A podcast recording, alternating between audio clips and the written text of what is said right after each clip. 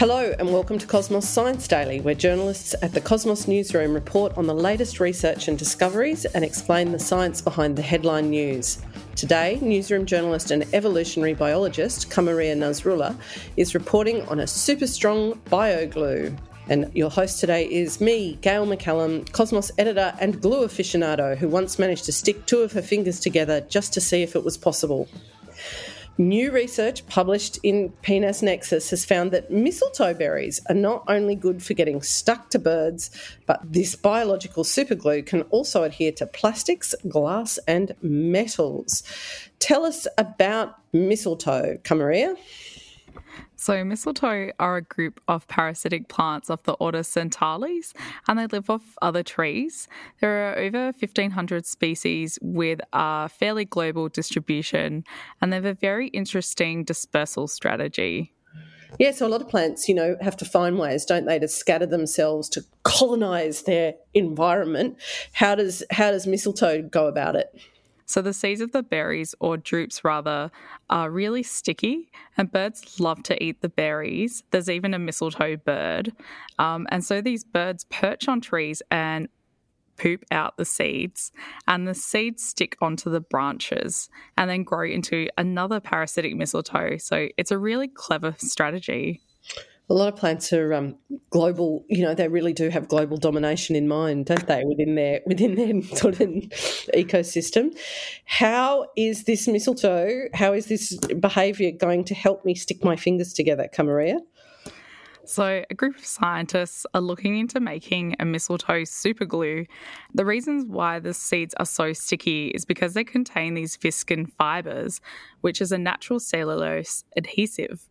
So the team were able to process the wet viscin fibres of the European mistletoe Viscum album, and they were able to stretch the glue into thin films or 3D shapes. And from one seed, they could make up to 2 metres of this superglue thread. That is a lot of glue to come out of one seed, isn't it? That's pretty amazing. Does it stick on certain things? Yeah, so as well as sticking to feathers, fur and wood in natural settings, the glue also sticks to other biological materials, including pig cartilage and human skin. And one of the researchers actually coated their own fingers in the glue, and it stayed on for 3 days. And they were able to remove the glue by rubbing their fingers together with a bit of moisture as well. So this glue could potentially be used as a wound sealant or skin covering, nature's Band-Aid. Wow, that's pretty useful, isn't it, to have a natural substance that does that?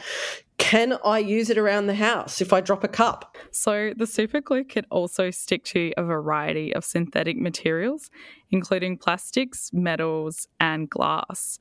And this was a little surprising to the researchers, as the seeds supposedly evolved in a biological setting to stick to birds and trees. So there's still so many questions that researchers want to know about these viscin fibre properties, and how are they able to adhere to all kinds of materials so well? And I guess a lot of glues are pretty industrial, right? They're polymer glues, plastic glues, whereas this would be, by definition, a biodegradable glue, you know, at its end of life. Yeah, that's right. So it seems like this mistletoe may be the glue of the future. There's so many potential biomedical and mechanical applications.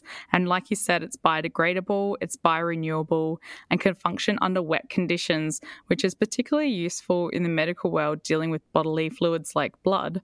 So yeah, and mistletoe plants are also really abundant, and there's many species native to Australia, for example, at least 92.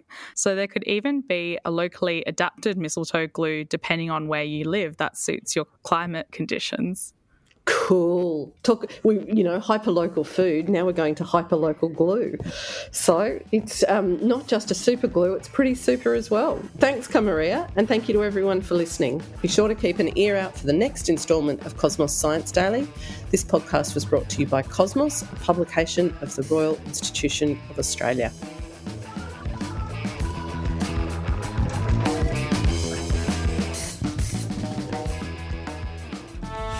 Ever wondered how old the Earth is and how we know? Or exactly how popping candy works? From Listener and Cosmos magazine comes Science Explained, a weekly podcast where we answer all of life's questions, big and small. No lab coats required. and we'll do it in 10 minutes or less. Search Huh? Science Explained, download the Listener app now and listen for free. Listener.